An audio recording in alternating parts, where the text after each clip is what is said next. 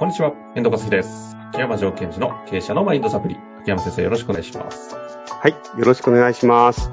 さあ、ということでね、今週も行きたいと思いますが、前回ワンオンワンのいつつの仕込みという会があったんですけど、うんうん、その後にアカデミア、普段ね、月にいっかいされてるじゃないですか。はい、そこでも、あの、ワンオンワンをされて、うんうん、その流れがあったか、ワンオンワンの質問等が多くてですね、もうちょっとワンオンワンってそもそも何みたいな話をした方が良さそうだぞと思っておりますので、うんうん、今日引き続きワンオンワンいきましょう。はい、そうですね。で、この社内ワンオンワンですね、特に社内で行うワンオンワンっていうのは、いろいろとこういい効果も出てる反面ですね、うん、たくさんの問題がこう今出てるというふうに、まあ、私のクライアントさんからも聞くんですね。ほうほうほう。で、どういうのかっていうと、ワンオンワンミーティングをしたらこう帰ってで上司と部下の、ね、関係性がギクシャクするようになったとか、おあとはあのワンオンワンをする上司からすると、もうワンオンワンは辛いと、どうしてですか？やる方が、そうそうそう、どうしてですかっていうと、こう部下が話をしてくれないとかね。ああ、なるほど。ワンオンワンの効果が一切出てないんですね。機能せず。うん、なんかこう君がやりたいことは何と聞いても、あ、特にないっすって言ってこう。二人で殺伐とした空気が流れていくとかね。あ、この間ね、アレルギーの鈴木先生とお話したとき、うん、その話出てきましたね。うんうん。いきなり何やりたいのって大きな質問しても普通の人答えられないから気をつけて。えそうなんですかって回がねありましたが。で、逆に受けてる部下の方もあのある会社さんでワンワン導入したと。で、部下にもワンワン上司とうまくやってるって言ったら、いやーなんか毎回上司の部長に怒られてる気分になって、ちょっと俺しんどいっすよっていう風に、ね。ワンオンワンが叱られてる感じに感じちゃうもんね、うんうん。ありますね。はい、あとね、こんなのもありました。あの、ワンワンを導入したら、もともと何かこう会社の不満を言う社員がいたんだけども、もう何も、何言ってもいい場所だと思って、そのたんびに不満をめちゃめちゃ言っちゃったとかね。何でも言っていいと勘違いしてる問題ですね。うんうん。あで、っていうか、ここケム先生、ね、ワンオンワン導入コンサルやった方がいいんじゃないですか。うん、むちゃくちゃニーズありそうですね、これ。いや、これ、いや、本当に重要なことではあるんですが、やはりこういうことが起きちゃう。うん。で、ここで、今日まず、あの、リスナーの方に一回、ワンオンワンって何かなっていう、ワンオンワンの概念というか、定義をちょっと確認したいなと思うんですよ。改めてね、いいですね。うんうん。はい。で、ワンオンワンはですね、まあ、えー、競技のつまり広い意味のワンオンワンと競技狭い意味のワンオンワンっていうのがあるんですね、うんうん、まあ簡単に言うといち対いちで行う面談ってねこう全部ワンオンワンって言えるじゃないですか。はいはいはい。でそのいち対いちで行うワンオンワンはワンオンワンって言ってもいいんですけども、まあ今世の中で盛んで言われてるのはその中である部分のワンオンワンを指してるんです。おちなみにいち対いちで部下と上司が行う面談ってどんな種類があるか。例えば目標設定面談とかありますよね。おいち対いち で, ですね。はい、はい、はい。あとはこう評価面談もありますよね。はい。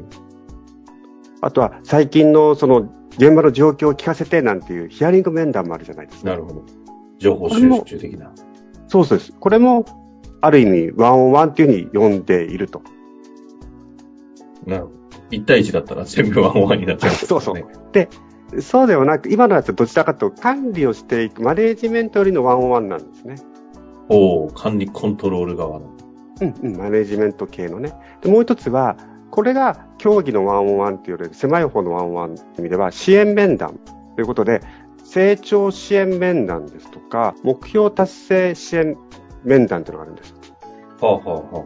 まあこれを、まあ、いわゆるワンオンワンというふうに呼んでるわけですよ。あ、そうなんですね。あのいわゆるこう日本で、まあ、入ってきたとか、あの、日本で割とソフトバンクがバーっとやって、世の中に広まってきたと言われてるんですけども、これはやっぱり相手を支援するための面談なんですね。なるほど。競技の方の意味が、はい、世間で言うワンオンワンだと。割と本とかで言われてるってことですね。最近騒がれてる。成長してる。はい。これ、あの、じゃあ目標設定面談とか評価面談が悪いってことは全然ないんですよ。ただ今うちの会社のワンオンワンはどのワンオンワンをやってるのかってことを確認して、そして部下の方と一緒にしていかないと分かんなくなっちゃうんですね。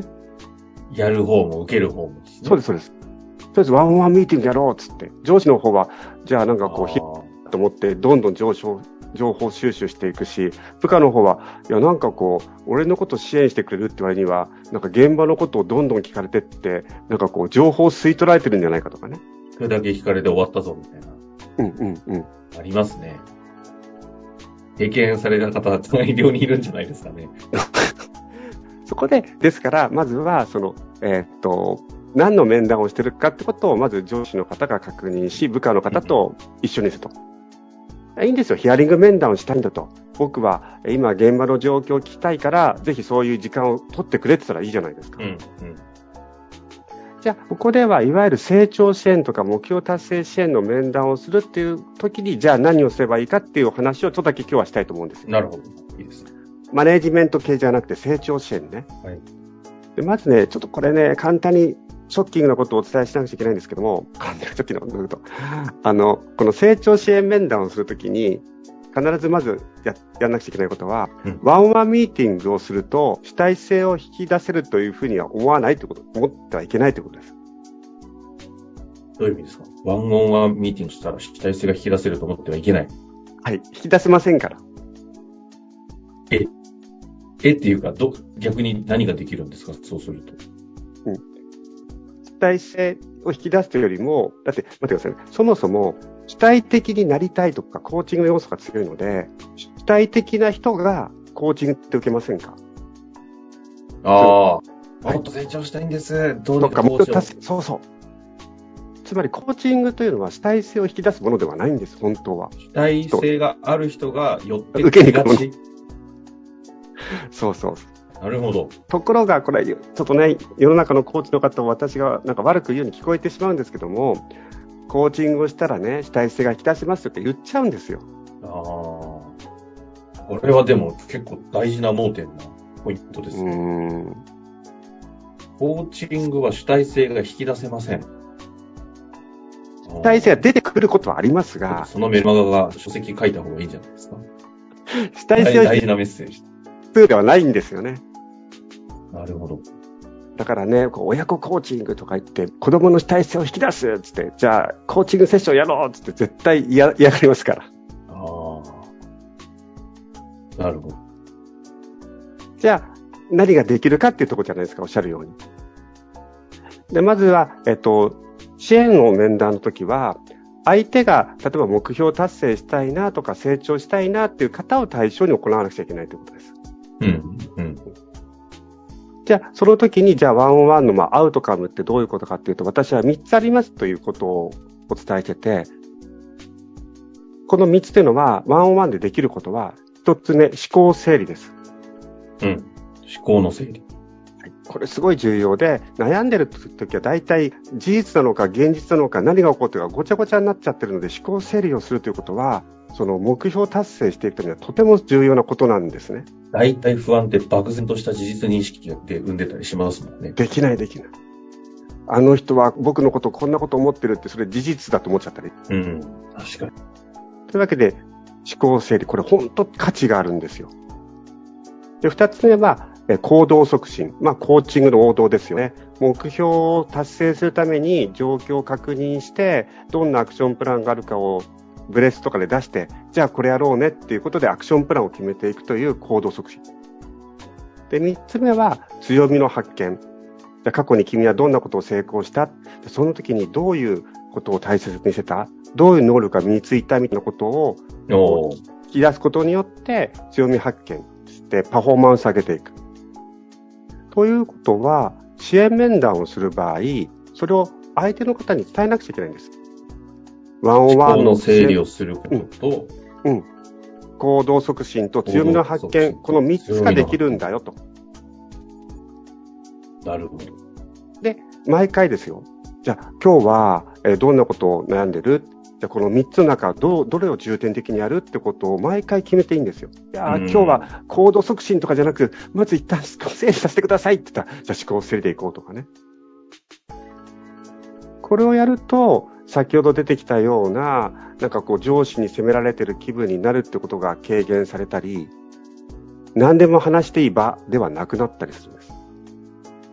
これはあの成長支援的な目標達成的なこの競技の方でのあ、えーとはい、あワンオンワンをやろうとしたみっつの要素が今のだと、うんうん、事実の整理、行動促進、うん、強みの発見、強みの発見、先ほど冒頭に主体的になりたい人はこれ機能するけど、この前提がない方にここの面談、うん、ワンオンワンってどうするんですか？きつい。きついんだ。きつい。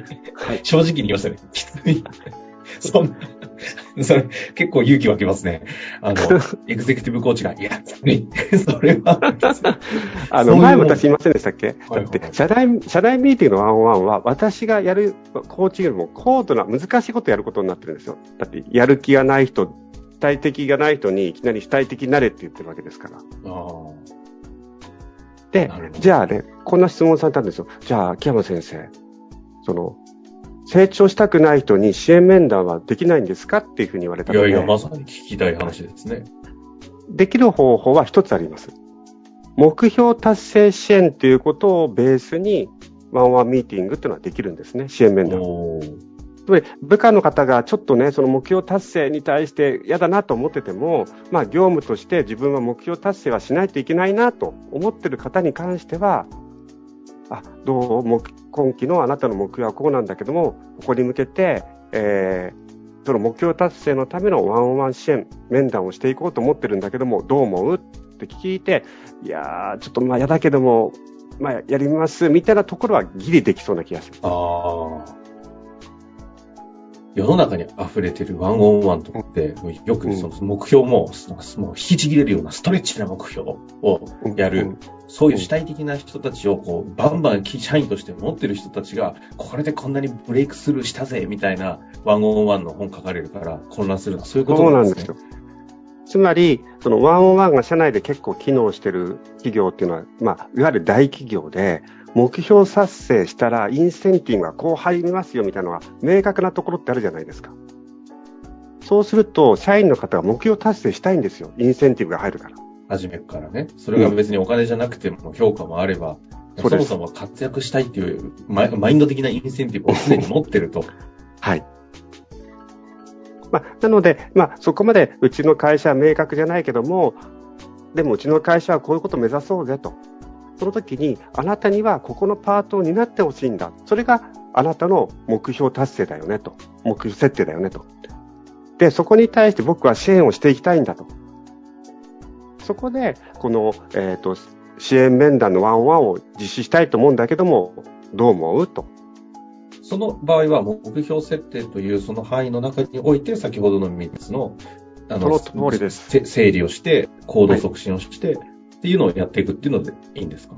その通りです。そこが本当重要で、でもなんかこうあの悩み相談みたいになってワンオンワンではある、ある本ではね、相手のプライベートの話も聞きましょうとかって出てて、もうびっくりしちゃって。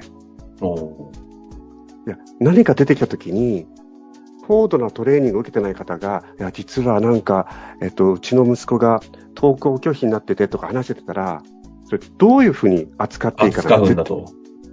ですから、あくまでも今回は、このあなたと私が決めた目標に向けて達成するために思考を整理したり、行動促進したり、強みを発見していくっていう、ここでやっていこうねっていうと、相手も安心するんですよね。うん。うん。あとは変な依存を引き起こさない。なるほど。これはワンオンワン万能役問題ですね。もう何でもいけると思って、そうではないというところにね、ちょっと今回は。逆に何でもできるわけじゃない、総合看護薬ではない、こういうパターンでこういう時には本当に効果があるので、そこを見極めてやると本当にいい結果が出てきます。まあ、ということで改めて定義から入って、うん、今それをやってるアウトカムは何なのかというね、いうあたりの整理をきちんとしていただきましたので、はい、ちょっと一度そういう意味で自分がやっているワンオンワンがどういうワンオンワンなのか整理をしてもらった上で、相手とどういうその認識をね、すり合わせた状態でできているのかいうというあたりを確認しながら、ぜひちょっと一度トライしていただきたいなと思います。あの、引き続き実はワンオンワンの質問がまだ来ておりますので、はい。次回、またワンオンワンに対しての質問をちょっとやっていきたいなと思いますので、そうですね。楽しみにしていただけたらと思います。はい。そのとこ終わりましょう。ありがとうございました。ありがとうございました。本日の番組はいかがでしたか？番組では秋山城賢治への質問を受け付けております。ウェブ検索で秋山城と入力し、検索結果に出てくるオフィシャルウェブサイトにアクセス。その中のポッドキャストのバナーから質問フォームにご入力ください。また、オフィシャルウェブサイトでは無料メルマガも配信中です。ぜひ遊びに来てくださいね。